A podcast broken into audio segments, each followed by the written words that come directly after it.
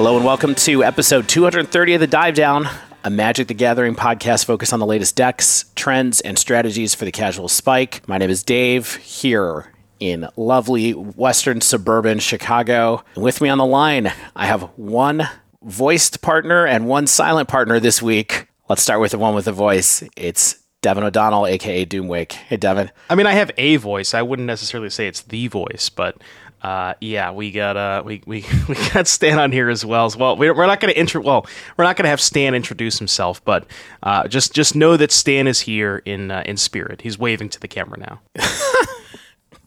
Stan, do you want to croak anything out? I can't talk, but I can sing.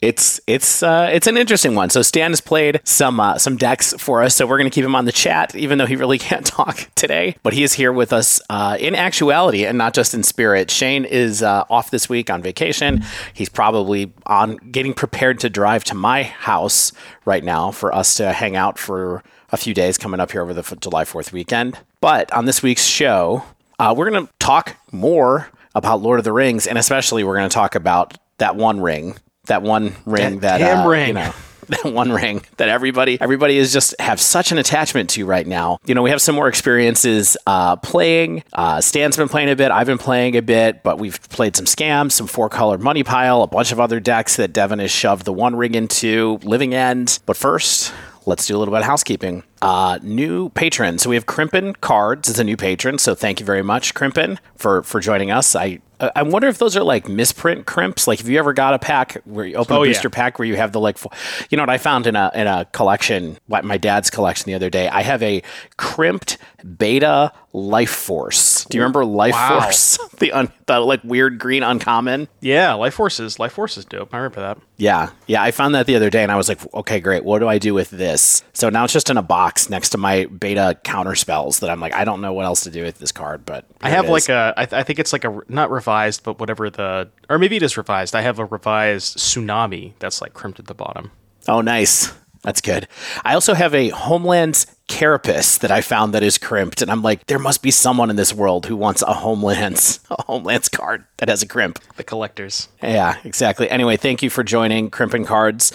If you'd like to support the Dive Down directly, you can go to patreon.com slash the dive down. Check it out. We got swag, get into our Discord, all that kind of stuff. You can go to the divedown.com slash store for apparel. You can use Mana Traders, which we've been using for a long time, and use the code the dive down 2023 to rent Magic Online cards and get 10% off your first two months. You can also go to Barrister and Mann for and use code the Dive Down M23 for great shaving products and soaps and get 15% off your first order there.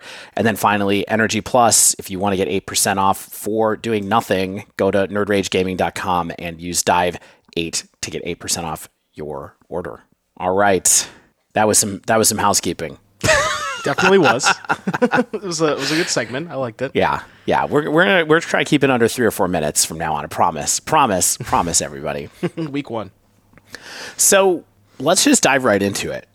All right, let's do it. Modern continues to be a changed place. True or false? Uh, true. Definitely, hundred percent. How so, Devon? You've been grinding a lot more leagues than I have. I was on vacation last week, but I did fit some some play in. What's it feel like right now? Uh, well, I mean, it's weird because you know you you do play against the the card the One Ring a lot, but there are still a lot of people that cannot acquire them because they are uh, ridiculously expensive on Magic Online still, and they are impossible to rent from rental services. So you have kind of like the people who have people who have them, which is a, a small percentage of the population. It feels like. Assuming that price was not a factor, I would have to imagine that I play against it a lot more. Mm-hmm. How much do you feel like you play against it now? Uh, maybe like one, maybe two times a league, but closer to one. Oh, interesting. Okay. Oh, interesting. That's a little less than I was thinking. I, I, uh, admittedly, I have not run into it quite yet because apparently nobody uh, in the friendly league, which is what I was playing this time to kind of knock the knock the rust off, if you will, um, had any. So it was interesting to play a whole bunch of decks where I kept expecting someone to draw it, and maybe maybe they had it, maybe they didn't, but I just didn't get it. So there's obviously on Twitter and just from content creators like yourself and ever like everybody it, we've seen a lot of tweets about decks with the one ring in them you and shane talked about it a lot last week um you know there's everything from four color money pile again, you know, and it's really worth calling it money pile again, given the way that the One Ring is worked out. Rhinos, Ponza, Reanimator featuring the One Ring, Blue Eye Control. We have some Dimir Asmo decks working on uh, with the One Ring. I kind of feel like we should start with four color money pile. What do you think? Is that the best deck to talk about first? Yeah, that makes sense because spe- this deck specifically, um, it, it, kind of is like the most natural home for the ring because you know, for you think four color money pile, it's a deck that has a lot of like ways to buy time because it plays a lot of removal spells, stuff like uh, Leyline Binding, sometimes Prismatic Ending, and then it also has Delighted Halfling, so you can go. Not only can you ramp into the One Ring, but you can also make it uncounterable off of the Halfling. So, and you know all the pitch elementals, and then you have Omnath with extra, you know, extra mana from Omnath. So you want more stuff to do with your your Omnath mana. But yeah, I mean, this deck just crushed this week, and there was four challenges, and it won three of them. So, oh gosh, I did not even realize that it was yeah. that much.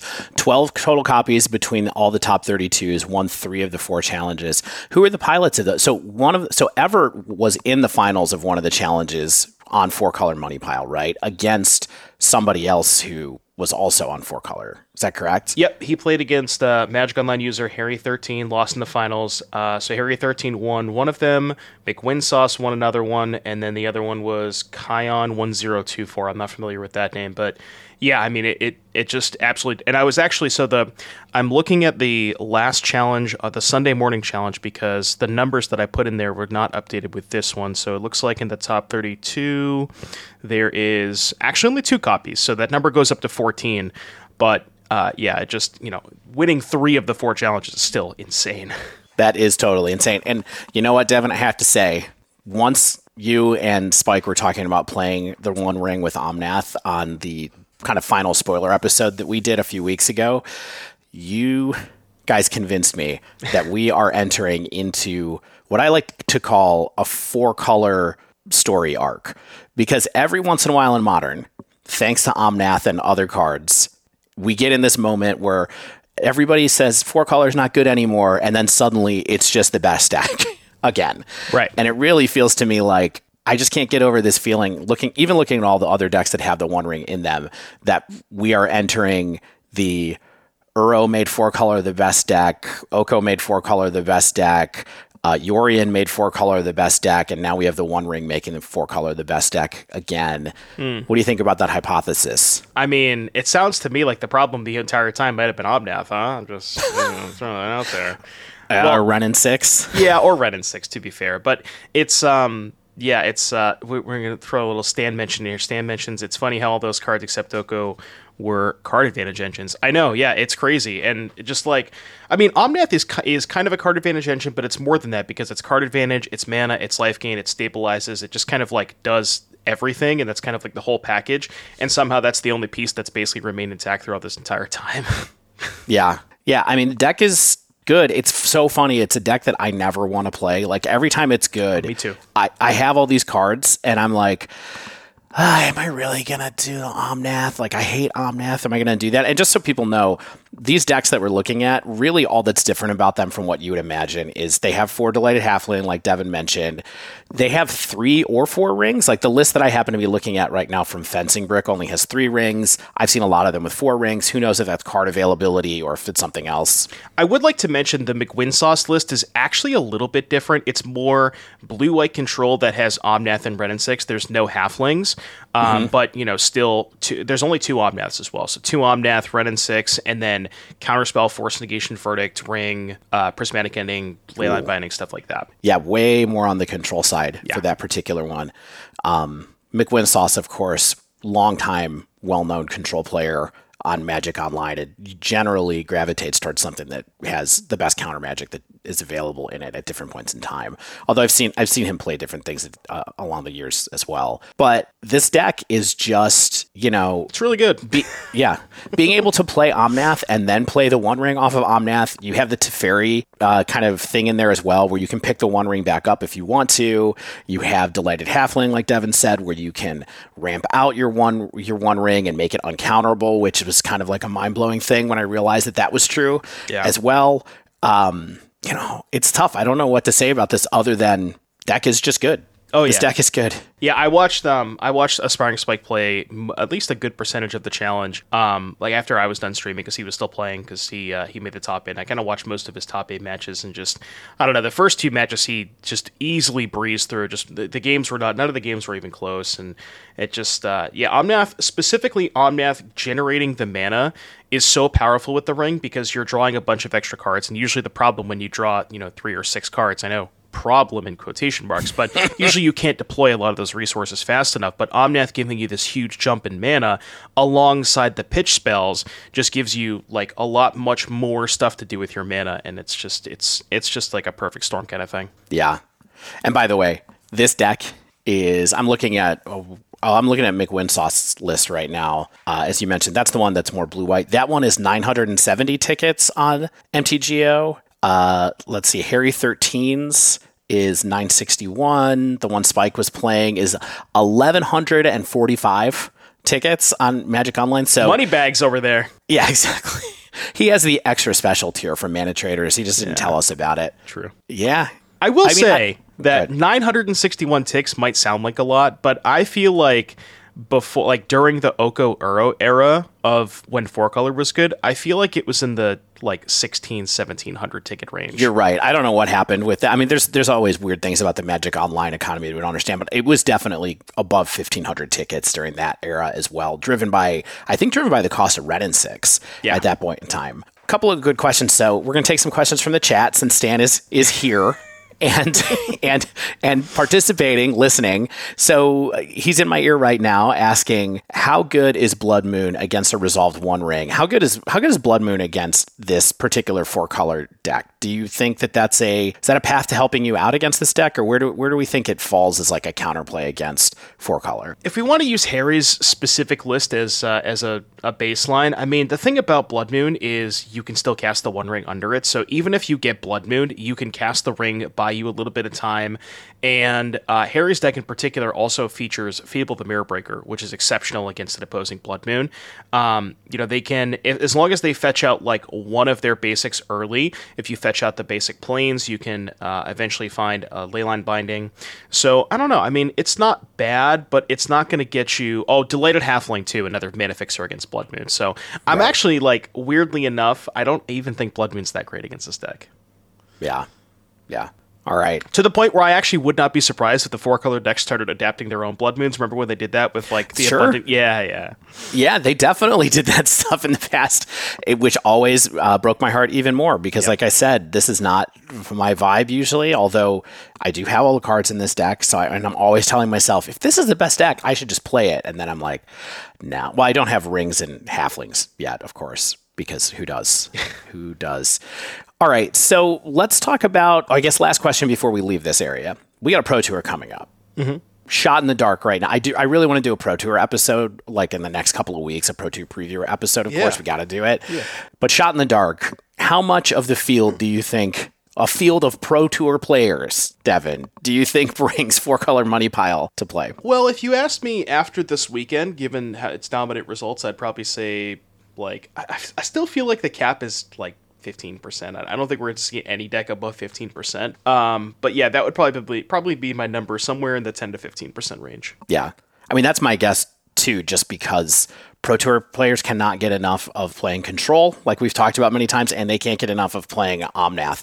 Now, uh, these four color decks, they're not really control decks unless you take them that way, like Mick McWinsauce did and made them overtly more control, which I have to think is actually a play to play against other four color decks, would be my guess, right? To go a little bit more aggressive with counter magic, stop some of the things that are going on, not just go pure value. Because if you're going up against non, you know, like non creature decks, how much of the creature removal stuff do you really need out of your four color, your removal, your interaction package? So then you sway it a different direction to interact with other things, I would imagine.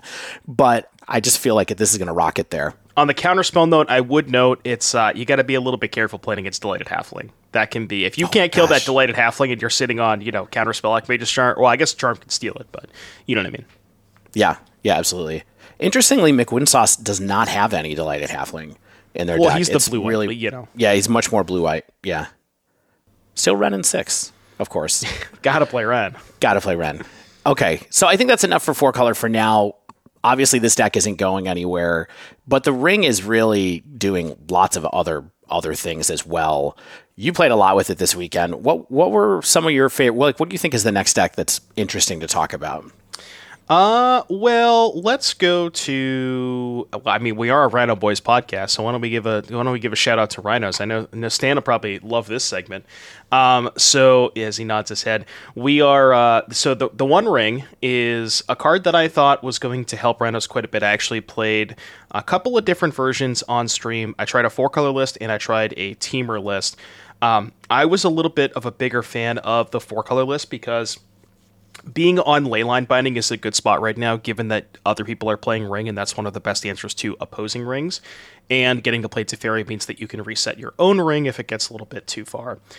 Um, but I was a pretty big fan of this. Like the the line that I thought of was, you know, turn three cascade spell. You have this kind of overwhelming advantage, and a lot of a lot of times that advantage is good, but your opponent like gets that one turn to do their thing, and um, like you kind of have to attack and you get into this racing situation. And playing the ring after as a follow up to a cascade spell is not only like you're guaranteed to live, you can't die that turn, and even if your first wave gets dealt with, you have an overwhelming card advantage to find that second wave as well.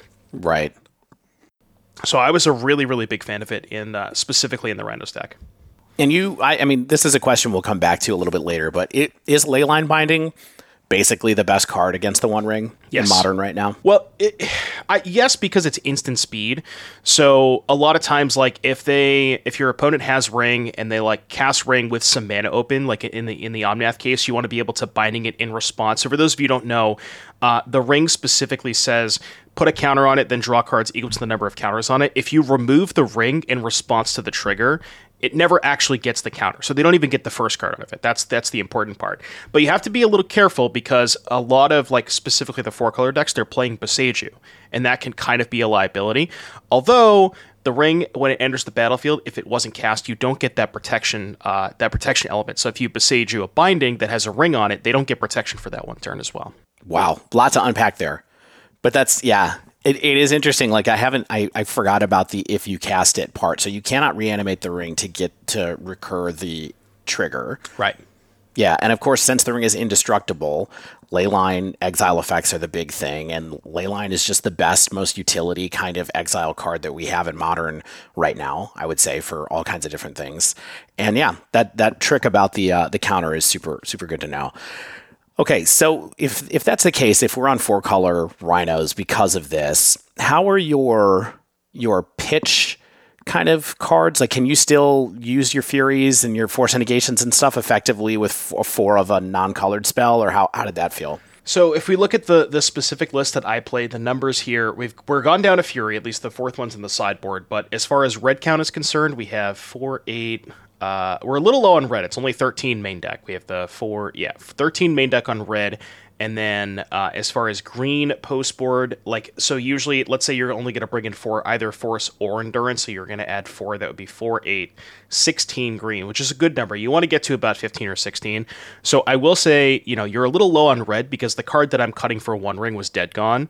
Um, which, you know, might not be the best cut because it makes you a little weaker to Ragavan. But yeah, I mean, it is it is a little bit tough on the Fury numbers, but honestly, like if we look at how the metagame is shaping up, it almost feels like Fury might just be more of like a, a, a two of effect, or maybe even closer to a sideboard card. Uh, Yeah. Given that it's like it's not that great against four color, you know. Right. Well, you can't kill a ton of stuff with with with it exactly.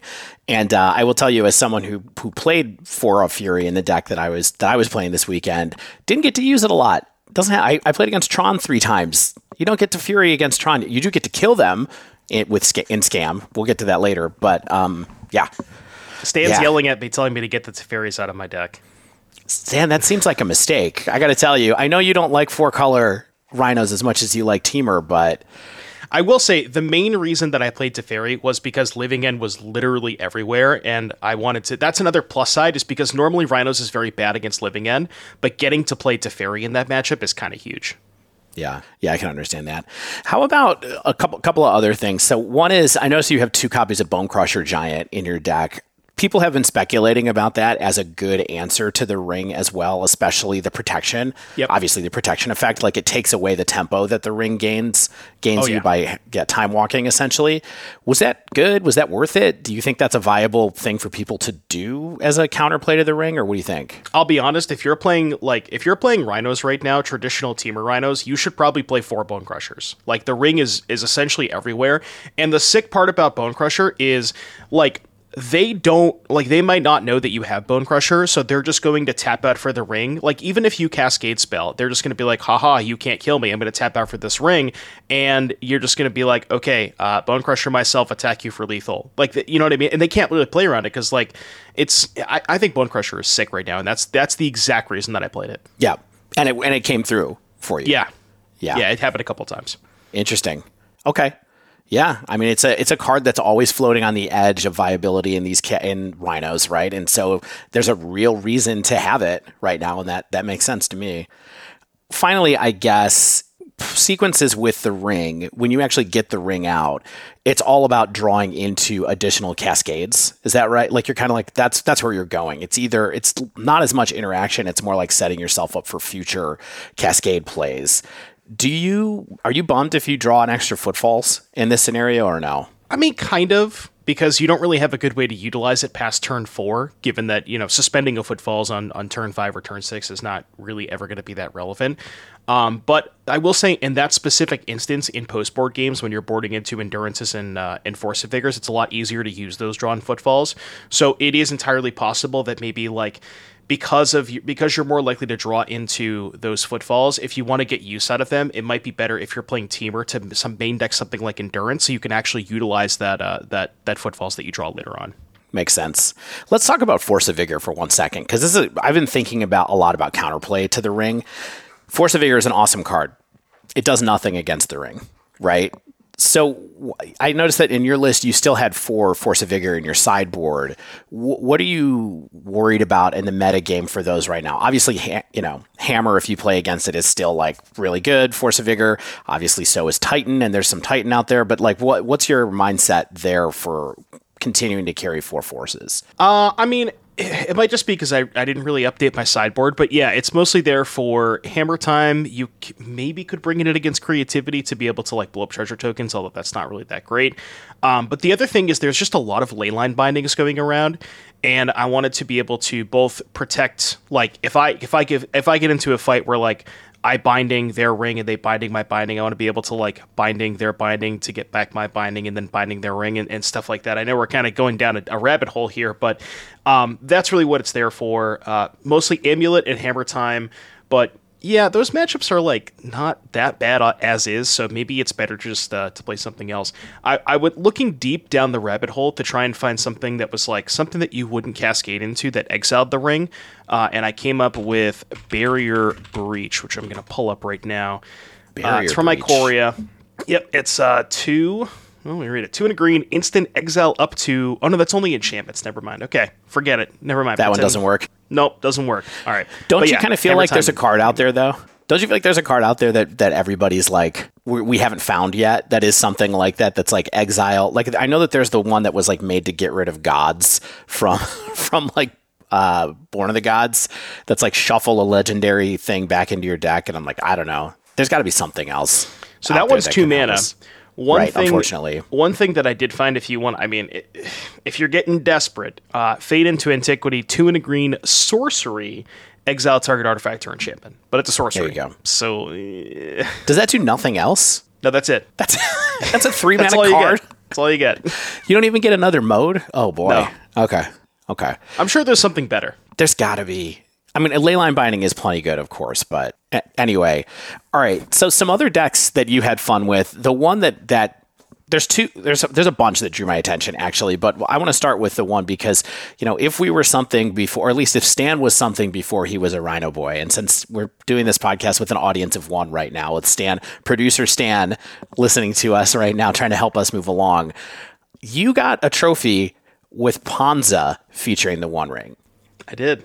Yeah. Ponza. Ponza. Well, so um, I'm not.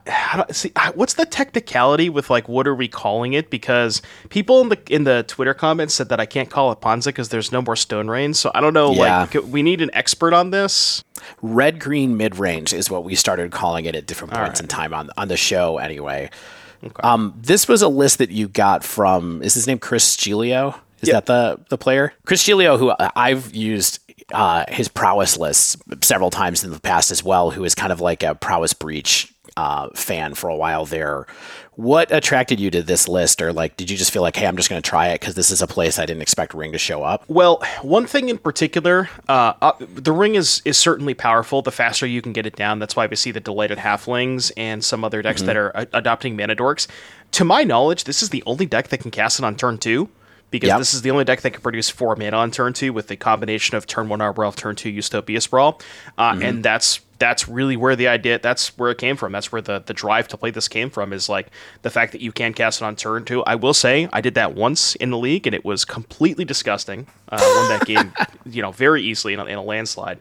But this, so the cool thing about this list in particular is we're playing four Fury and four main deck Endurance, and I think one thing that I think you really want to get down with the ring is playing a bunch of like free spells, like the, all the pitch cards, because the more that you can utilize the cards that you're drawing in the same turn, like the turn that you tap out or a turn that you later down the road where you tap out, the more you can utilize that stuff is good. Um, you know, we talked about like Blood Moon's kind of ineffectiveness against four color, but when you cast it on turn two, it's a lot more effective. Yeah, it's also still good against plenty of other decks that are that are out there. Especially deck, you know, we were expecting Tron to be around a lot with the ring, and like Blood Moon is still pretty good against Tron. At least it was in the leagues that I played. That it really helped me.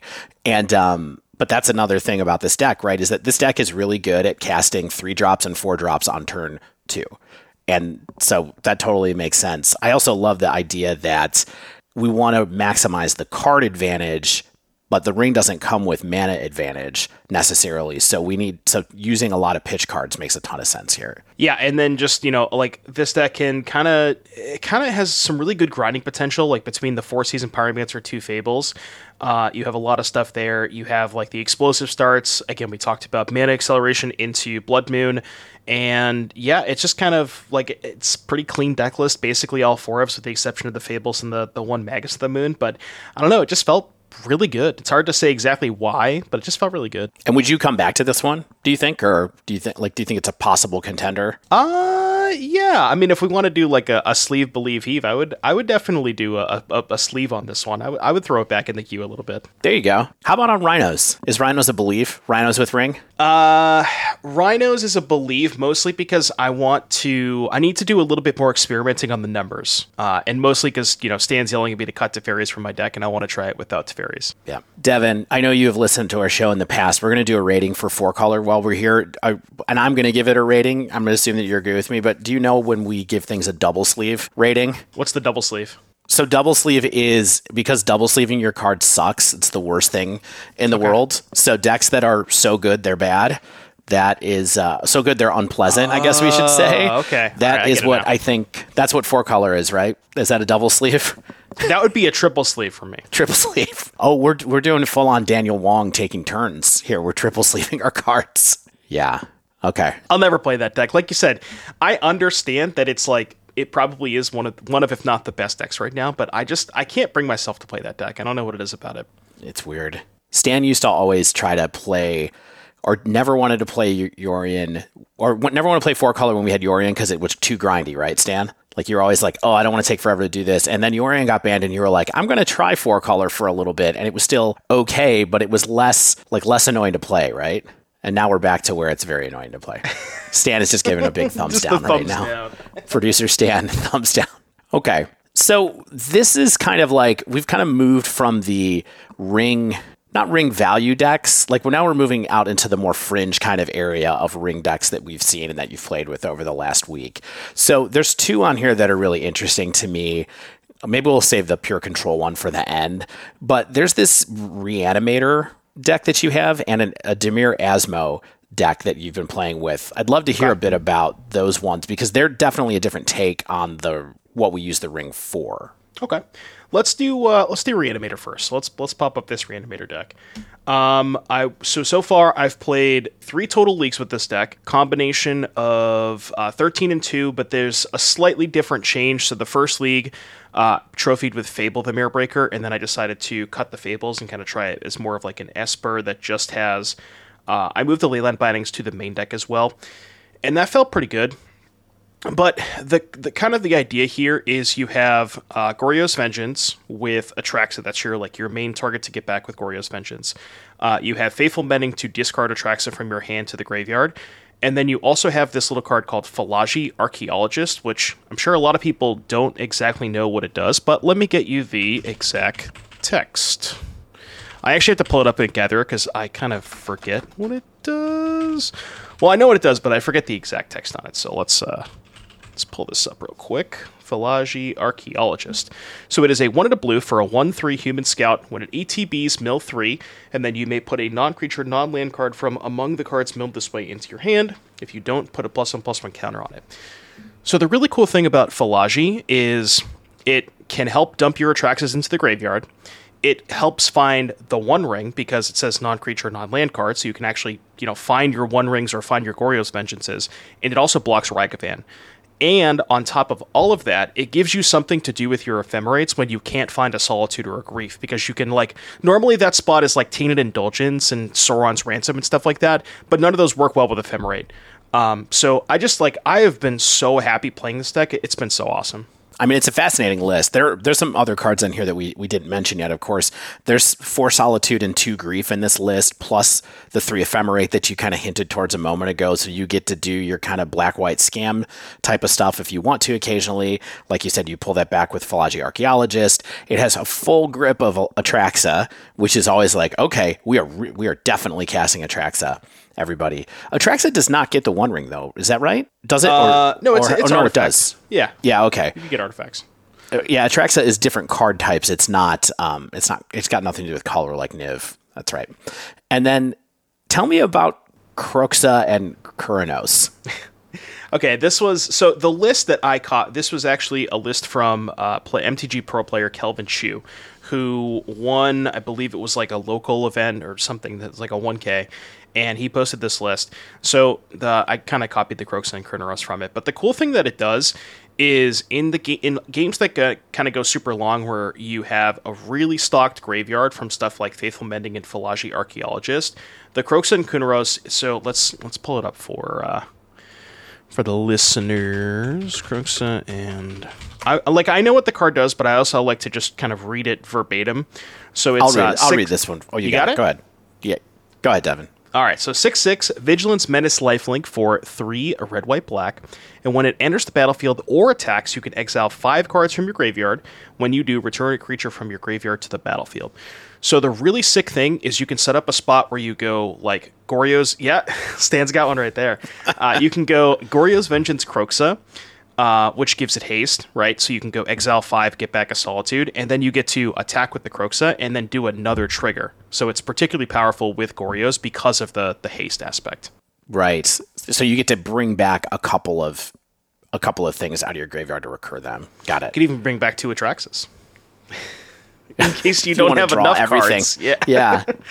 Well, it's so funny because the the 5 that I that I got with this deck I did upload to YouTube and if if you only have time to watch one single match of Magic today, every everybody listening to this podcast should go watch that game because it was the most ridiculous game. It was like a 45 minute game 1, which you might not have enough time to watch one game at that point, but it was a 45 minute game 1 against Living End where I think I won with like one card in my deck because I literally almost decked myself going too deep with the ring. It was Wow. God, it was a wild game. Against living end, that must have been a that's a new world for a living end player, though, right? To have to play a forty-five minute long game. I mean, not, they, you know, it's a it's a real complicated deck, but I, the, the games don't usually go that long with it. Um, how does the ring fit into this one? Like this is just like awesome value engine. It comes up with Atraxa. Fallaji Archaeologist helps you do it. Can you Goryo's Vengeance a ring? You can, right? No, I wish you. Could, No? Is it just a creature? Yeah, Yeah. just creatures. Okay. So it, it kind of looks like a weird ring deck because it doesn't have a ton of like it doesn't have a ton of interaction. It really only has prismatic ending, which you know again I later swap with binding, and then you have solitudes as well. Um, but specifically, why I think this is a good ring deck is you get to like you're you're you're between the solitudes and stuff like the solitude ephemerate grief like you can you can kind of run your opponent out of stuff a little bit.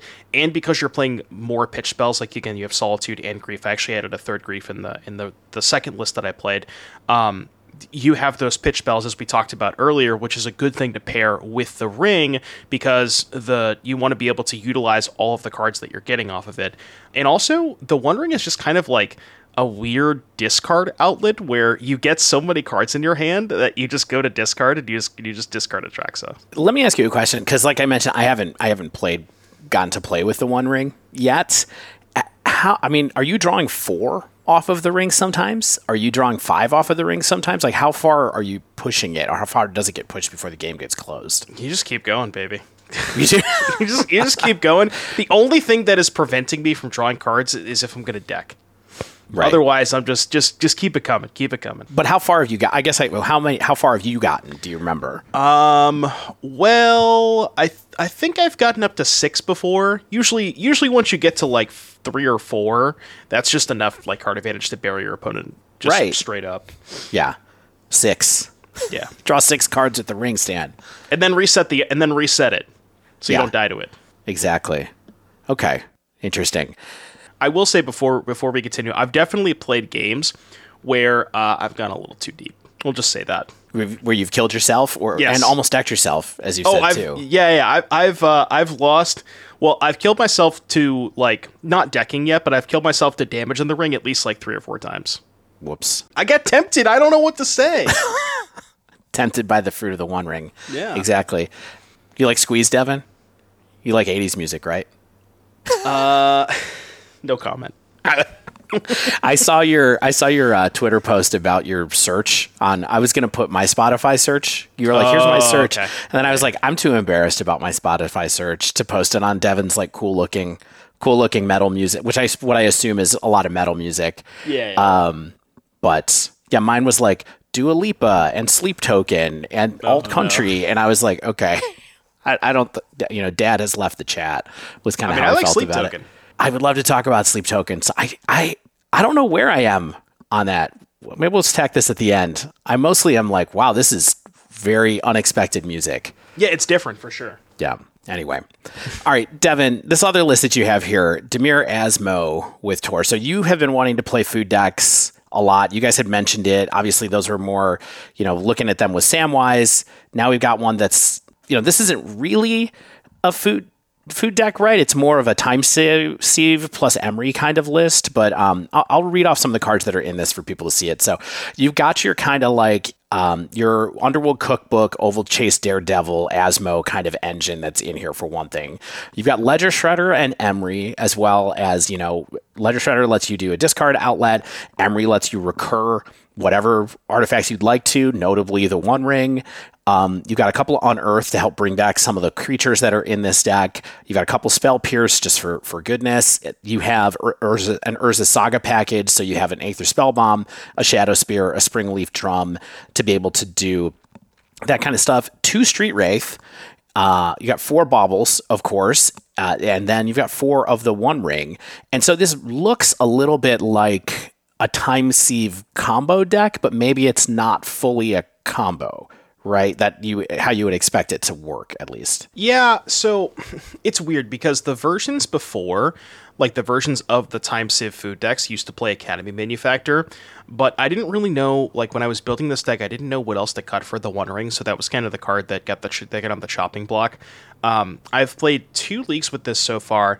Now, I don't know if it was maybe you know small enough sample size, but I haven't really found myself like necessarily needing the manufacturers because the thing about the One Ring is it draws you so many cards that as long as you have like a time sieve and the one ring you can find enough like maybe you have one or two cookbooks that can provide two of the artifacts that you two of the five that you need for time sieve and the ring can kind of just find you some other random artifacts, like you throw in a bauble here, maybe a drum here, a saga token here, and you can take like one turn, and then once you get that first turn with the ring, then you get another like three or four cards off of it, and that should be able to just snowball. Eventually, the setup that you're looking for is get all four cookbooks into play with a Daredevil, so that's generating four food tokens per turn, and then you pair that with either an Emery or just like some random other stuff, and then you just take all the turns basically. Wow. I love that the sentence that just left your your uh, mouth was get all four cookbooks into play. Yeah, Just Which get all four of them. honestly not that hard. You have four sagas, four cookbooks. The ring draws you, you know, a bazillion cards. Yeah. And, uh, the other cool thing about this deck that I kind of forgot because I haven't played this deck in so long is Shredder is a discard outlet for Asmo. That's a cool thing. Right. Yeah. Yeah. So so you've played two leagues with this so far. How'd it go? Eight and two. Eight and two. Oh, So two four ones. Not too bad. That's that's good. I've been thinking about so one cool one thing that somebody had mentioned in the uh, in the Twitter replies is you can be a Jegantha deck if you just cut the two Street Wraiths. So I'm thinking about going uh, minus two Street Wraith for two copies of Manufactor to sideboard the Jegantha. Um, but I will be this one I will, will be playing a little bit more with on stream to get a to kind of get a better feel for it. But initial impressions have been good so far. Oh, also one more thing I want to mention. Um, which this this might hurt your ears, so you might want to be you might want to plug your ears for this one. But Emry plus two the one rings is basically an uh, an infinite loop because you just you you get to recast them over and over again. You all you get the protection trigger every single turn. Yeah. That is That's gross. brutal. I did that against I did that against my hammer opponent, and uh, they they were not happy. Did they tell you in the chat they weren't happy? well, Or- I mean, I could kind of get it, but I like they just can't ever attack, right? And they don't really have Yeah. removal for Emry, so it's like how do they Right. interact with that? yeah, not not in game one for sure. I mean, you might have the people who are playing Solitude or uh, that are playing the uh, you know Path to Exile randomly, but they they definitely aren't uh, going to have a lot of removal for Emry. That's for sure. And they probably might even side it out against you because they're like, well, I don't need this now. So so okay, so this deck. It's interesting. So so now we have this sort of like constellation of ring decks that you have played, right? There's sort of like the simple decks at the end where it's like we're going to put it into Ponza and it's just going to be a great value engine and that's what it is. Then we're going to in four color it's like it's going to be the most incredible value engine ever eh, already in a deck that's filled with value engines and we're going to take a special advantage of it in a different way. Now we're tipping our toes into like combo versions of the deck, whether that's Reanimator, where the ring is just helping you drive that. I guess in this one, it's similar to the ring is something that you're pulling up. You can do a soft lock with it, but it's really your combo is to take all the turns with Time Sieve more than it is to just kind of kill somebody with the ring somehow. So, this emerging meta game that we have right here like do you think we're when do you think we're going to enter the phase of like ring decks being metagamed against ring decks? Is that happening already? Is it happening soon? Like what do you think about that?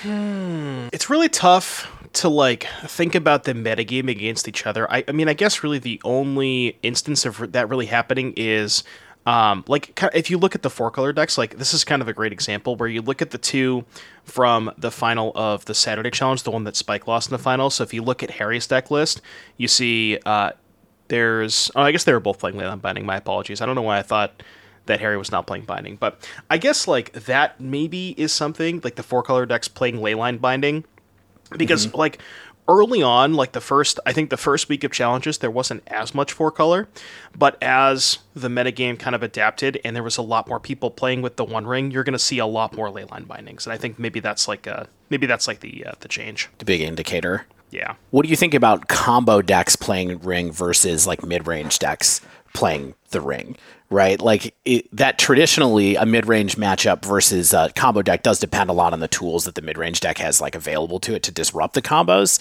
But um, generally i think that's kind of like well if you're a mid-range deck and i combo you with something that's really effective against creatures you're not you can't kill me right? Like so are we entering Yeah. that kind of phase or? Well, it's weird because if, if you kind of think about it from like n- a normal perspective, normal mid range versus combo, you would kind of assume that the combo deck is slightly favored in in Right. that heads up matchup.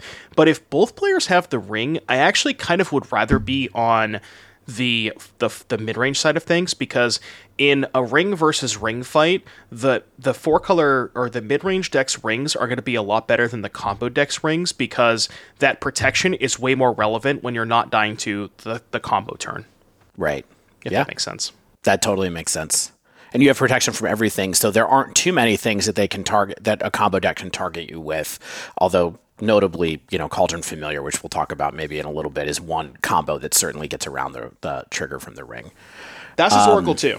That one you oh, a Thassa's little- Oracle. Yeah, Thassa's Oracle. Yep. Good point. Do you want to talk about the before we leave this ring deck section? We have this blue white control list that is from Ans Anzid, top aided, the 630 and 7 1 with uh, blue white control with ring. I mean, this is kind of similar to everything else. It's just the most controlling version of it. So this list is subtlety, solitude, Narset Parter of Veils, which is which I which helps you help. You know, it's good against your opponent's rings. Uh, time Traveler, Time Raveler. I mean. Prismatic Ending, Counterspell, Time Traveler, Reprieve, Cosmic Rebirth, which is always like, okay, we're bringing Ring back and we're bringing other things back. Force Negation, Supreme Verdict, and Four Rings, Leyline Binding, Shark Typhoon. I mean, this is a blue white control list with the one ring just jammed in here essentially how do you think you know do you think that this is i mean this is a staple probably going forward with the one ring but like where does this fit in the whole story that we've been talking about so far um, it's it's weird. We kind of talked about it a, a little bit earlier. I would like if if you expect a lot of the four color deck. I don't want to be the player casting counterspell against uh, delighted halfling. That seems like a, a kind of a, a really bad place to be. So I think that control is maybe a little bit better against a lot of uh, some of the other decks, but specifically the setup of like halfling to fairy and ring is kind of a lot for control to slug through, even with the four leyline bindings. So I would caution a little bit about playing about you know busting out the counter spells now, yeah yeah totally or have like a you know maybe you have to go up to four prismatic endings and have more answers to halfling because of that. Mm-hmm. totally makes But yeah, sense control's good. Control's good. I- it's a good deck. yeah I would never play it. Devon, I would never play four color, I would never play control, but everything else is on the table. All right, so leaving this section on the ring, and I know that we spent another hour already talking about the one ring. I mean, but it's been a huge card for modern, obviously. It's a much bigger value engine than I think anybody, a much more usable and pervasive value engine I think people were really prepared for it to be going back to the discussion I, I kind of brought up at the beginning, we were talking about four color and entering this four color arc. You know, ha- all, those are all tied together with having like a new boogeyman in modern, essentially. This happens sometimes in modern, right? It ha- like I said, it happened with Uro, it happened with Oko, it's happening with the Ring, it happened with Yorion at certain points in time. There's other cards I'm sure that that I love to play that other people hate that I'm sure that they would throw into this same bucket but it just got me thinking about counterplay, like talking about counter counterplay to a, a single card or a card like this. And so I was just trying to think about what type of counterplay is the most effective to the one ring, just to like draw a, uh, a final point to this. So when I think about counterplay, I kind of think there's four moments, right? One is you stop the card from getting into play. Two is you destroy it when it gets into play. Three is you punish your opponent for the fact that it is in play. And four is play a deck that takes advantage of the conditions in the metagame caused by its existence popularity. That's a long point, but what that is is just sort of like deck selection, right? These are I mean, do you think that's broadly true? Like, if we think about playing against a, a, single card or against somebody's plan, these are really the four options that a player has, right? Yeah, no, that that definitely makes a lot of sense. I mean, as you know, if, if we want to go down the list, as far as you know, we'll go to the first point, stopping it from getting into getting into play. Uh, I mean, I guess the most you know broad answer would be counterspell, which, Right. to be fair, again, you have to be a little bit careful of specifically that point, as we talked about again, because of halfling. Um, you know, it's fine against the the four the non four color versions that aren't playing halfling, but gotta be a Yeah. little bit careful about about that one. Yeah, the other card I was thinking about with there, honestly, because I've been playing Scam, is Thoughtseize. Okay, Right? Is yep. like going with Thoughtseize there, which I'm not sure is super. Um, it's not super uh, effective in this metagame either, because if your opponent's main thing is a card drawing engine, like taking away their one copy of it is good, but they're What happens probably when they draw the other one?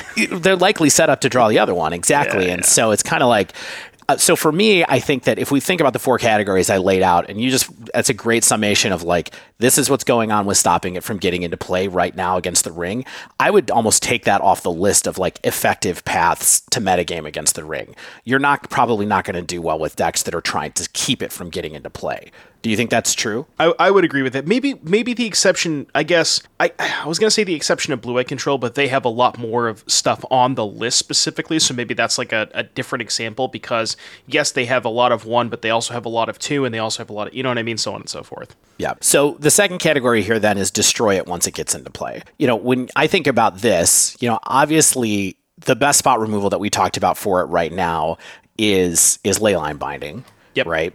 Maybe awkwardly followed by prismatic ending, which is like a lot of the decks that are playing prismatic can get to four, but they don't want to. No, I mean, you're probably, and it's probably way too late if you do get that. But then there's other cards that work as well. So if you think about the Saga package, you know, the Saga package carries several tools that are possible to, to get rid of a ring with. One is Haywire Might. The other one is is you can be super awkward and get Shadowspear and into Boseiju, which is expensive, but it makes it possible for a deck like that, right? Look at the text on Shadowspear. I thought it only stopped hexproof. Does it stop indestructible too? It stops indestruct. Yeah, let me check. really Oh, it's quickly. been a while since I've used that ability because I, remember I used to use that against Boggles specifically, where I would just go Shadow Spear and then uh, yeah. and Fatal Push Permanents your opponents control lose hexproof and indestructible until end of turn.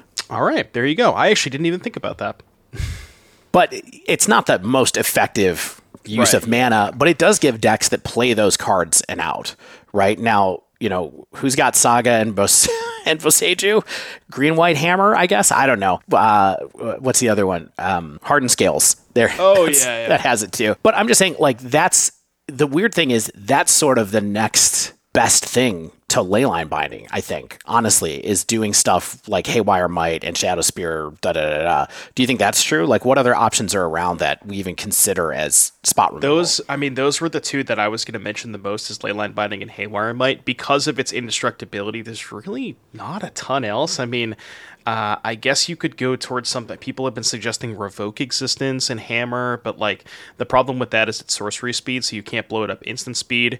I mean, I guess you could go for March of Otherworldly Light, but that's you know a five mana play or you're pitching multiple cards to cast it there's there's there's really not a ton here that actually gets it off the battlefield Well, and there's the new card that's in uh, in Oh, Cast Lord of the, the Rings, Fire. Cast Yep. into the Fire. But like as much as we talked about that card being an option in Modern, it's it's a sorcery, right? no it's an instant Oh, okay. Yeah, it's an that instant. one's actually Good. that one's actually pretty good because it's an instant. Okay. And Good. uh, you know, against stuff like Yawgmoth, you can if you can live the dream and pick off two ignoble hierarchs or whatever, then you probably won the lottery. But yeah, that one's uh, if you're playing red, that's that's probably your your best bet. If you're playing red and not green or white, like if you're not a binding shell or you're not a saga shell, then that might be your best answer. Yeah, and the other thing about permanents like this that you generally would do, like thinking about other ways to interact with indestructible permanents, the other one is bounce, right? And like bounce is not Bouncing the ring is uh, you don't want to do that. You don't yeah. want to do that. Yeah, and so it's not like you can do a um, you can't do like your Brazen Borrower or, or something and get some tempo off of that. That doesn't help. That just helps your opponent. So I still feel like when this all comes down to it, we're gonna say that destroying it when it get, gets into play is one of the most effective things against it. But the problem is the cards that are good against it are. It's a very limited selection of what those cards are. You They're think that's true? They're restrictive, Yeah, 100%. restrictive.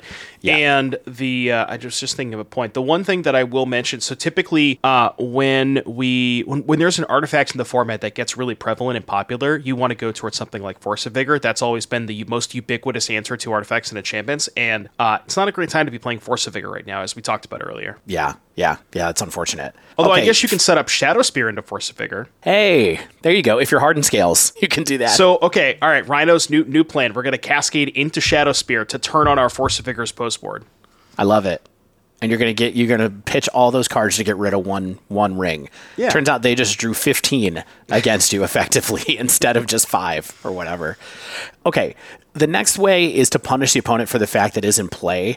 This is generally, I think, when you're thinking about countering somebody's cards that they have in their deck, I feel like this is one of the least effective paths generally to like punish the opponent for having it because they're still getting the advantage that they wanted off of it. And the main reason I put this on the list is because I think everybody's thinking about Bowmasters is a card Yeah. that I know some people are believing is a good card against the One Ring right now.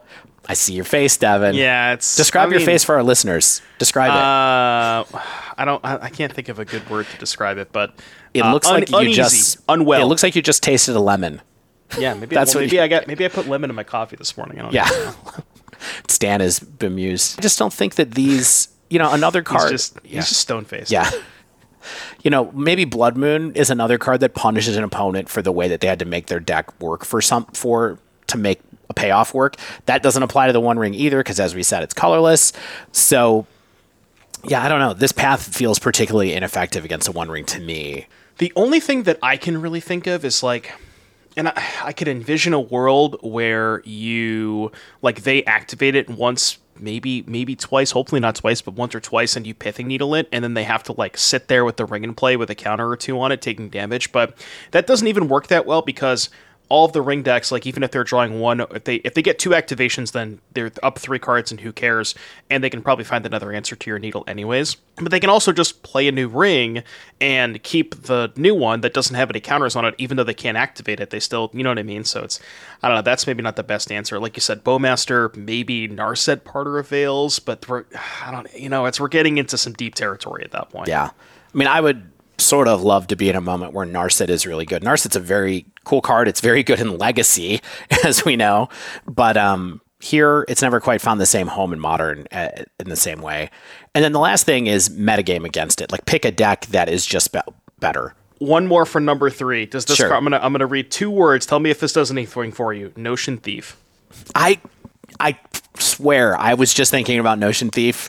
Oh, oh, I, like when I was writing this up, I was like, Notion Thief is a card that does something, and I know people play it in like weird, weird. Like, don't people play it in Legacy so- occasionally? I, know they think play it in yeah. EDH, but I mean, is this eh, a, a- like a four mana answer to a Notion to uh, someone's four mana permanent? Seems a little sketchy, but I don't know. Well, I mean, if they play it and like activate it immediately because they're incentivized to, like, if they're playing the four color deck, they're incentivized to activate it immediately to try and find a pitch card or something, Right. Um, where you just like you slam this, or, or maybe you even hold the Notion Thief until the, the second activation, so you can get like two cards out of it. I don't know, maybe. Uh, also, like, it's hard to find a blue black deck that wants a four drop, so Yeah, exactly. And just so, in case people have forgotten, uh, Dragon's Maze, All All Star Notion Thief. Uh, it is a three one for two generic blue black with flash, and says an opponent would draw a card except for the first one they draw on each of their draw steps. Instead, that player skips that draw, and you draw a card. So you can take their cards when they draw them. It keeps the ability. It's not a comes into play ability. So as long as it's in play, they can't activate the ring anymore, really, unless they want you to draw cards for some reason. But the um, you know, it's a three one, so it dies. that's still a lot. Yeah.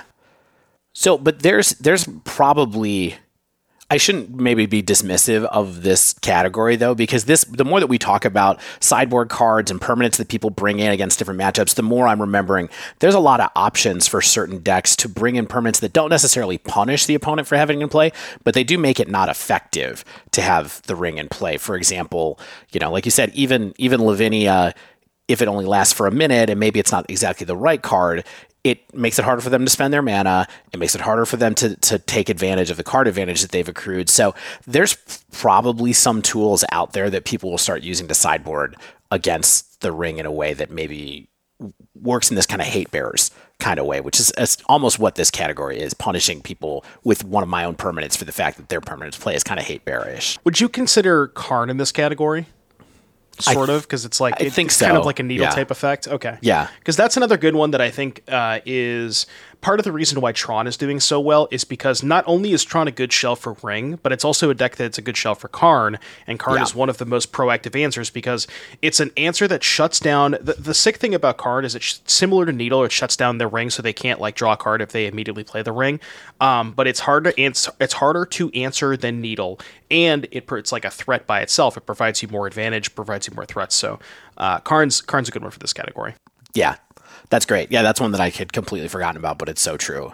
Okay, so maybe so maybe we're we're now we're kind of saying like, hey, category one, not great. Stopping and forgetting play isn't great. Destroying it once it gets into play, yeah, you're gonna need tools in the decks that you play to to destroy a ring once it gets into play. And decks that are able to field those well probably have a little bit of an advantage right now in the, the way the metagame is working.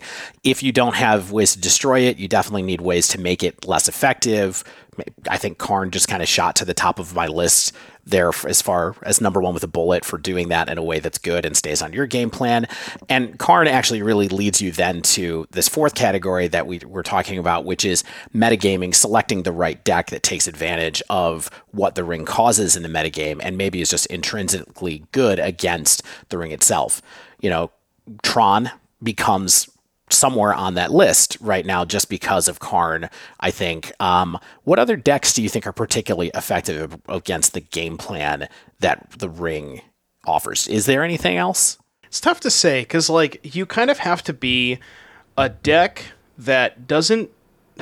It doesn't care about the protection element. So, like we talked about, uh, different ways to win the game through the protection of you know, Thassa's Oracle, Cauldron Familiar, stuff like that. So I guess you could maybe put like that as a category. You could say, you know, Tron is a good example of just going over the top, like not caring. I don't care how many cards you get off of this ring. I'm just going to cast, you know, uh, Ugin or Karn Liberated or Ulamog and all this stuff. Go um, over the um, top. Yeah, yeah, go over the top of the ring. Past that, I mean, it's tough because like if you try to go under the ring and kill them before they play it, they have the halfling. Uh, they have the halfling to ramp into ring. Uh, you have some decks. If you try to go like in the middle with scam, I don't. It's it, it's really tough. You kind of have to go. You kind of just have to like super go over the top. I think because I think it's a little too difficult to go under. Yeah, I mean the one thing I would so definitely Stan just asked in the chat, what about prowess, including Blood, Bonecrusher Giant as like a thing to do? I kind of feel like the ring is exactly the type of card that I do not want to race try to race against because it will take away my payoff turn. Basically, like if they get a ring out on turn three, a lot of times on turn four when they do the fog, I, am in trouble, and playing a two mana answer to get around the fog is also a little problematic because it makes my mana constrained. I can't get as many spells off with prowess. I do wonder if there is a racing it kind of answer. Yeah, Stan is asking in the chat right now. Doesn't prowess also make it harder for them to draw too many cards since it hit, since they have to pay life to do it? I think so. It puts them in some peril. The problem is if you're playing against Omnath, they're gonna they just gain the life back with Omnath anyway, and Omnath is a big stop sign for prowess. I kind of felt like looking at the way that these decks are turning out that I don't know if there's an option for racing it. On the scam side, at least with scam, if you are you have Bowmaster, which is like a maybe a bad version of a punishing kind of permanent, but you do get to double if you can luck into situations where you can double grief people if you get the grief openings with scam that's pretty good, I think, against this because you can take halfling, you can take a piece of their removal, you can also take a ring if they have it in their opening hand. I do think that that can help you get in a spot where it's hard for them to catch up. Although they have so much creature removal that they can kill your, you know, your grief with a counter on it and stuff like that pretty quickly. But I think that if you are taking two cards off the top, it's maybe a little better than just thought seizing somebody. Actually, I just thought of something as uh, we were. I was so I just uh, did a little bit of soul searching, and I was looking for cards that specifically cost one mana that says damage can't be prevented this turn. And there's actually kind of a couple here. So there's uh, Wild Slash, which is uh, one one red mana instant deals two to any target, and if you can control a creature power four or greater, which not that hard to do in prowess, um, then damage can't be prevented this turn. So that could be something. And then there's also Unstable Footing. Most people don't know this card, but it's uh, a banger from OG Zendikar. It's red instant damage can't be prevented this turn. Has kicker for three and a red, and if it was kicked, it deals five to target player probably not that great because they get protection. But Wild Slash could be something where, um, similar to Bonecrusher Giant, you get through that one protection, that one turn, but at a, a, little bit of a, a leaner mana cost. Mm-hmm. That's interesting. Definitely. Okay. So, fun diversion here. I think about just kind of thinking about metagaming against a certain card. I feel like this is a good a good framework to help think about it. Again, it's stop it from getting to play, destroy it once it gets into play, punish your opponent or make it ineffective when it is in play, and then metagame the, take advantage of the deck and the conditions in the metagame that that happens from it. I feel like we're kind of hitting a conclusion that like it's not that great to stop the ring from getting into play because of the way the deck sets up and the tools that we have for it destroying it once it gets into play. It can be very good if you are in a deck that has leyline binding specifically. That's probably your best answer. After that, your best other answer might be a saga package with Haywire Mite. And also, uh, after that, you're looking at maybe Cast into the Fire, which is okay, but not great, but maybe it's got some applications. That seems like the weakest answer there. So, category two is maybe a little bit fallback. So for number two, I guess uh, the one pushback I would say is uh, Yawgmoth gets to play Court of Calling, so they can even like main deck Haywire Mite. So that's another. That's like not just the Saga decks, but also the decks that can play Court of Calling can also support Haywire Mite. Yeah, that's great. Great. And actually, they, there's a couple of other weird cards that they could consider too. Like there's a there's a card that also I mean, maybe Haywire Mite's just the best one, but I know that there's a changeling from um, Oh, Vandal. Yeah, there's like Masked Vandal or whatever that exiles something it costs two, and then you don't have to pay an activation cost to go get it. So that that might be better too. It's uh, or to use it. Uh, three, punishing the opponent for the fact it is in play. That's where your Karn decks kind of come in. That's probably the best answer there. Maybe Bowmaster, though I still have my doubt. I still think Bowmaster is a very good card. I don't think it's good for that reason. And then four is metagame, pick the right deck, and all of this leads to that. So. Um, That's a good segment. I like that segment. I- I think it's interesting to step try to take a step back because hopefully people can use a framework like this the next time a card like this comes up and just try to find answers. This you know when this kind of stuff helps me brainstorm what answers are out there that we're not thinking about. Right? Yeah, like So- that. You know that that thing that we that I just did where I went to Scryfall and just searched for damage can't be prevented, and we came up with uh, you know a couple more things. It's like there, there's a lot of weird things that you have to think about with cards like this, and like understanding how not only how the card specifically interacts with the rest of the format, but how the like the decks that are utilizing the card also you know what their position is, and trying to figure out like okay, well how do I attack this card or how do I attack these decks? It's like there's a lot a lot to think about. So I, I, I like that segment. Awesome. All right, let's spend 15 minutes before we get out of here talking about some of the decks that are existing outside of the ring. Does that sound okay to everybody, Devon? Good? Yeah. Stan? Nodding. Nodding. Thumbs, Thumbs up.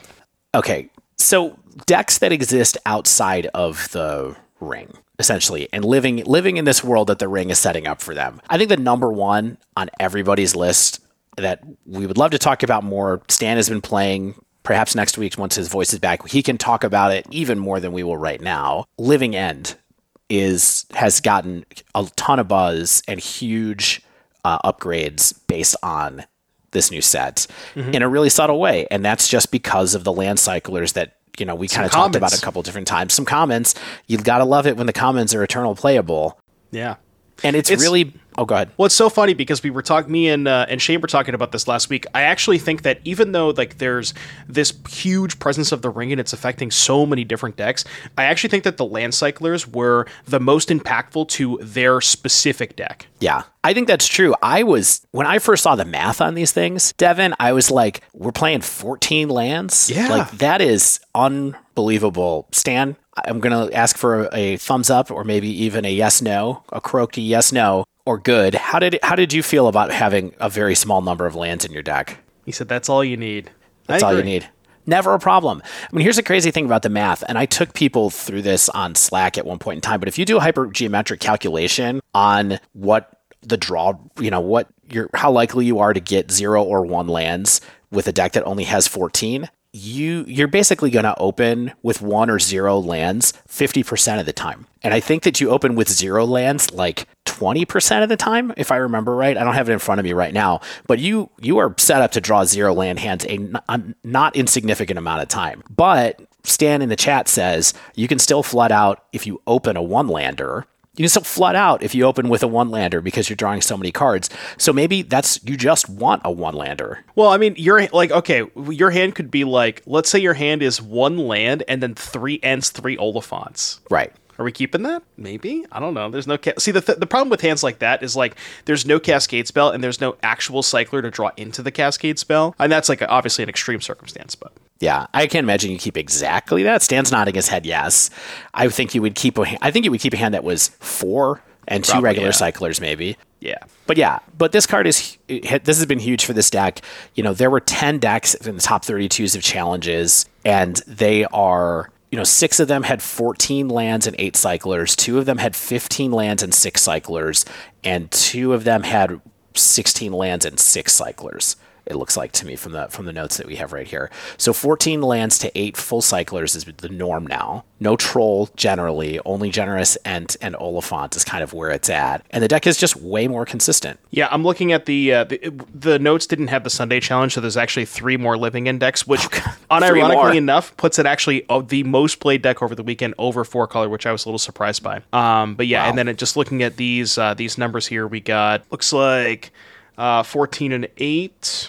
14 and 8 and 14 and or 15 and 6 so two more 14 and 8 so yeah it definitely seems like 14 lands 18 cyclers is by far the go-to uh, which kind of makes sense to me because just the, the best living ends are the ones where you go like turn one cycler turn two double cycler. That's how you want to use your mana. Like the cycler into waker of waves draws are good because waker is a more impactful card on the battlefield than some of the other cyclers, but at the same time, like you're exposing yourself more to solitude. So by spreading out, you're giving yourself a lot more insurance against the solitudes and, and stuff like that. Yeah. Yeah, it makes a ton of sense. Um, I don't know what else to say about it. I mean, it didn't really change the deck other than it made it way more consistent, which is huge.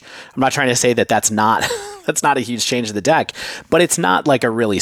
I don't think it's turned out to be a subtle thing. I think the big thing here is just I can't believe how all in they are on this. Yeah, well, uh, like like you said, because of the added consistency in the higher percentage of the draws, like the where you go cycler into double cycler, that you can you you can afford to make your deck a lot more all in because you're consistently putting you know five creatures into play on turn three, whereas before uh, maybe you go like cycler into waker, and then you're like, okay, do I want to put a seven seven and a four four into play? Is that good enough? Probably not. You know, so it's like you gotta wait a little bit. So it's just you're making your turn three living in so much better. Yeah. And of course, as Spike mentioned before, and you guys talked about last week, the Ent lets you be able to cast Violent Outburst and shard, you know, through a Blood Moon, not Shardless Agent. I don't know, I almost said that, but it does let you get one of your cycler, one of your Cascaders off, even if someone Blood Moons you. Not that we think that people are going to be playing a ton of Blood Moon right now, because I think it's not super effective against the ring decks.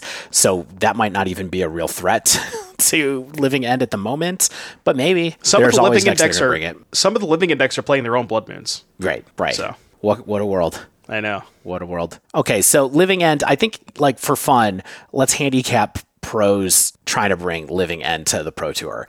I think that this could easily be the second most brought deck to the to the Pro Tour, even though I think pros like stuff that is not quite as you know, it's funny, like the breakdown I feel like in, in pro metagames sometimes it's like everybody's gonna play the all in deck or nobody's gonna play the all in deck, even though mm-hmm. it gets a lot of play from you know large events with that aren't pro tour level let's let's say. But i do feel like everybody could wake up and decide you know what? We're not gonna we're not gonna meta game against ring. We're just gonna try to be faster and living end is the best deck at being faster than than the ring. Yeah, I'm willing to definitely say that this will either be the fir- the the first or second uh, first or second most represented deck at the Pro Tour. I think that's that's Yeah. pretty clear. interesting. All right. Any other Hot thoughts on living end yeah i mean hey I, I kind of agree No, that's all I got for living end. Do we want to go to uh, maybe a little bit of a little scam action? Yes, yes, absolutely. So I do have to announce here that I did get a 5-0 with Scam this weekend uh, on the friendly queues, as I mentioned earlier, which, you know, clearly, it is clearly a little bit easier than the competitive queues for sure. But um, I wish I had some confetti to throw. I'd just like throw confetti Yeah. at the camera. Stan says, does a, does a friendly 5-0 even get you a free roll? Yes, it does. Um, you get to, it's, it's 'cause- since it only costs six tickets to get into it, you actually get like two and a half out of a 5-0 with it, which is kind of nice. I think you get Big like spender 14 over you here. get like 14 tickets. Yeah.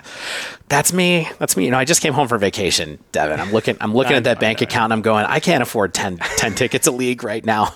You do not get QPs. Is what the Stan's next question. So if you're if you're trying to, that's that's one of the main differences I think is you don't get QPs for that. So we gotta do the math. How many friendly five O's do we need to buy rings?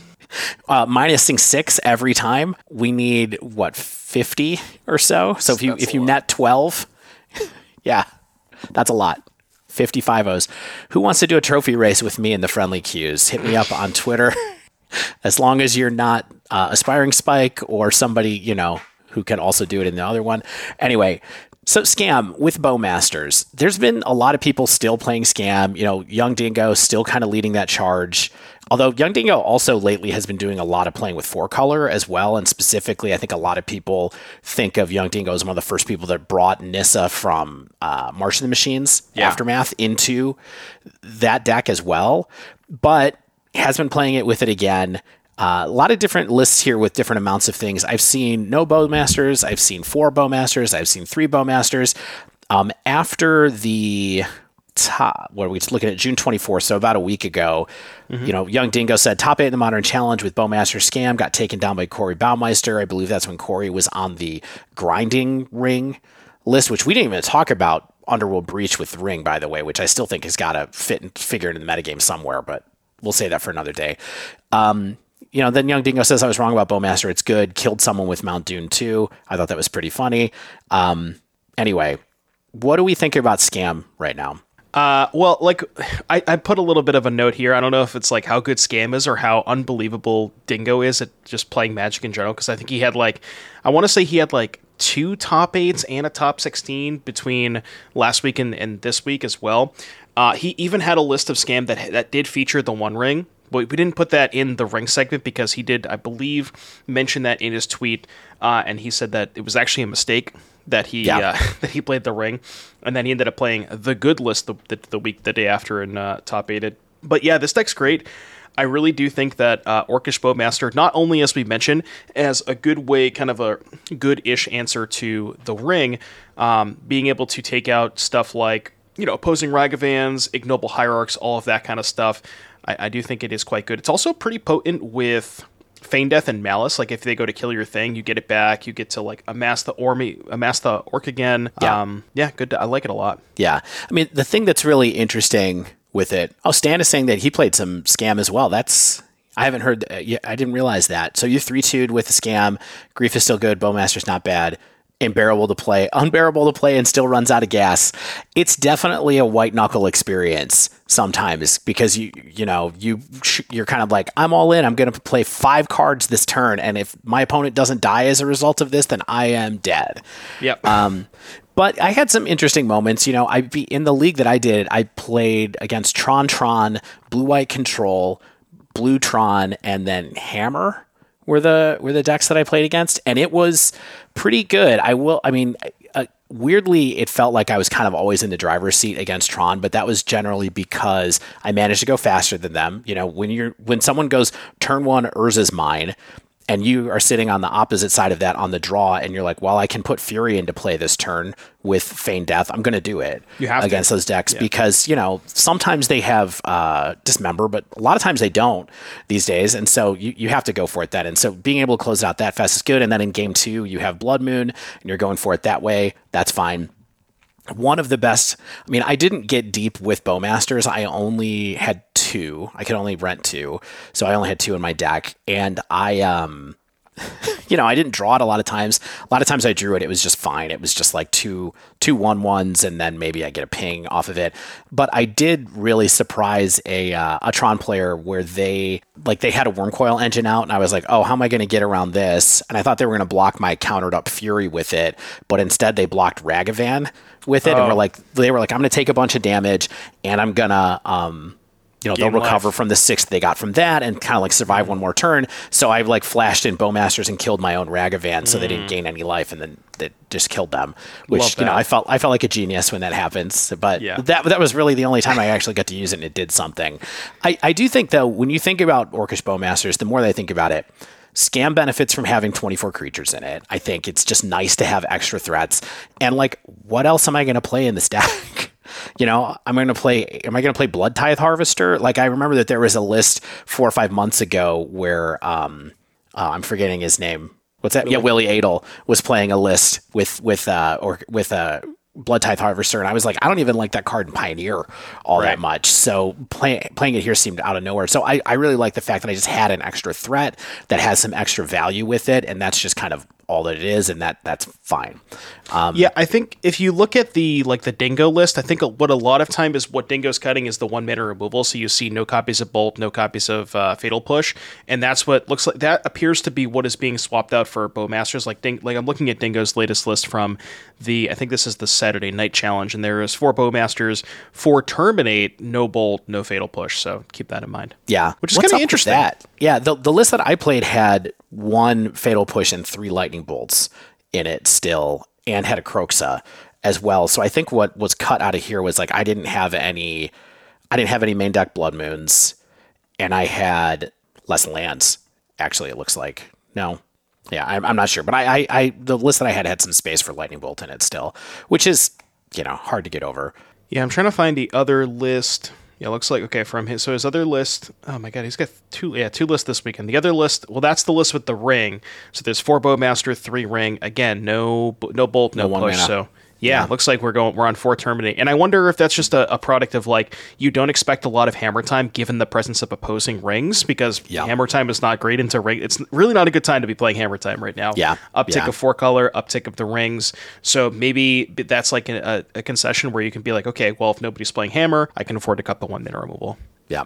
But at any rate, I mean, it's interesting to see Bowmasters show up in like Grixis Death Shadow too. Like, I think one of the challenges, the 630 challenge, I think was won by Grixis Yep. Death Shadow, or which is Grixis Death Shadow, just like you might imagine, might imagine it with Bowmasters instead of Ledger Shredder, which actually seems like a totally possible thing as well.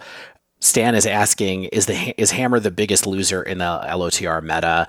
I think Hammer was already on the wane a little bit, and yeah, I think this probably just pushed it even further, just because of how bad it is against ring triggers. My my my take is actually uh, a deck that I don't know how we've gotten through this entire podcast and haven't mentioned this one deck, but uh, where the heck is creativity? That was just the best deck in the format three weeks ago, and it's essentially vanished from from entirety.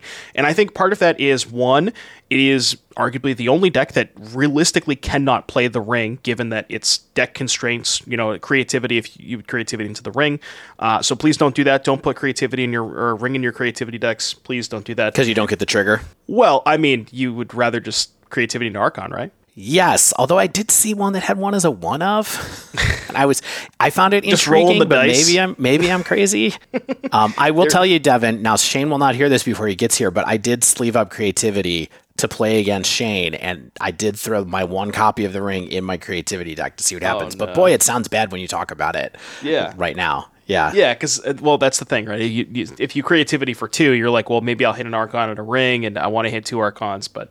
Uh, Yeah. And then the other thing is specifically the Archon of Cruelty trigger is really bad against a ring protection. So like the natural curve of if you have the ring player on the play and they play turn four ring and the creativity players like looking at their hand, like normally they would want to go for creativity here, but if you put a six six into play, it just doesn't do anything because they have protection for a turn.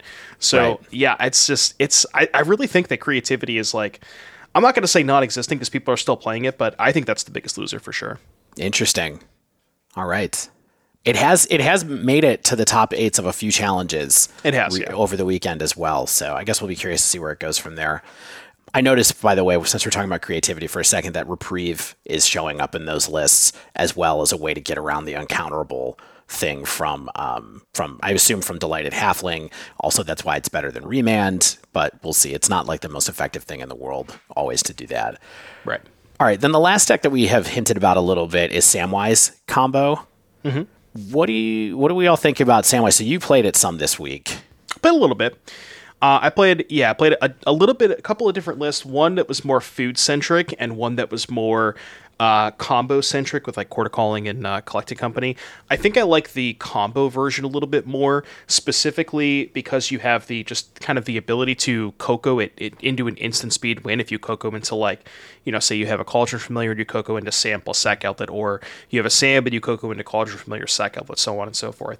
Um, and I think the biggest advantage of this deck over specifically Yawgmoth is Yawgmoth can't really afford to play Collected Company because Yawgmoth is a card that you can't hit off of Coco, but all of this deck's combo pieces can be hit off Coco in addition to Grist. So I think that's a that's like a, a significant upgrade to, or why you would want to choose this over something like Yawgmoth. Why it's worth giving it a shot. Yeah. Don't don't email us, Yawgmoth crew. We know you're out there.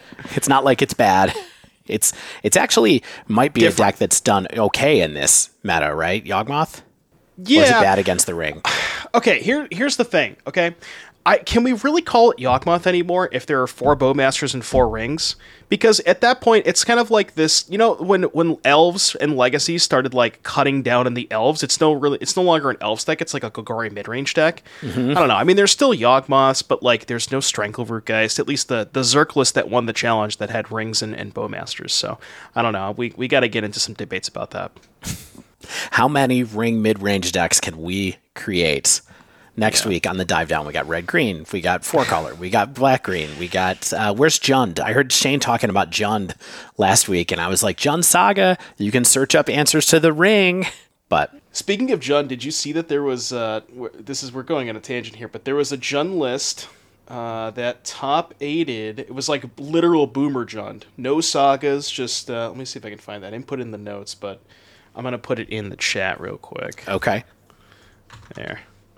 I didn't put it in the notes, but yeah, just like actual Boomer Jund. No sagas. We got Ragavans, Tarmogoyf, Seasoned Pyromancers, Furies, Sheoldreds, Wrenn and Six, Liliana the Veil, Discord. I mean, spells. Sheoldred versus the ring is certainly Yeah, a thing, right? that is. like.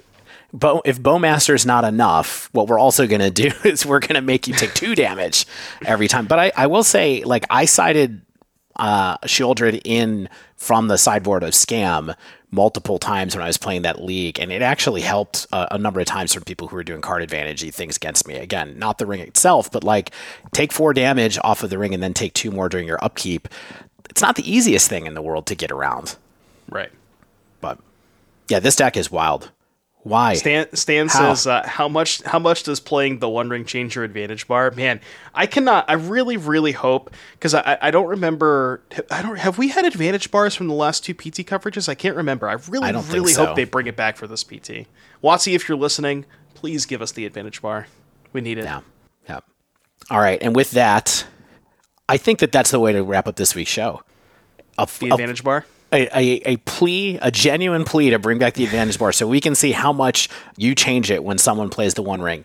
Uh, I think modern's in an interesting place. I think a lot of people think it's kind of monotonous right now, but this happens. It's new, at least for a minute, and let's let's see what happens for a little bit. I I still believe that there's some kind of tech that's going to come and unlock that kind of good matchup matrix for deck against decks that play the ring.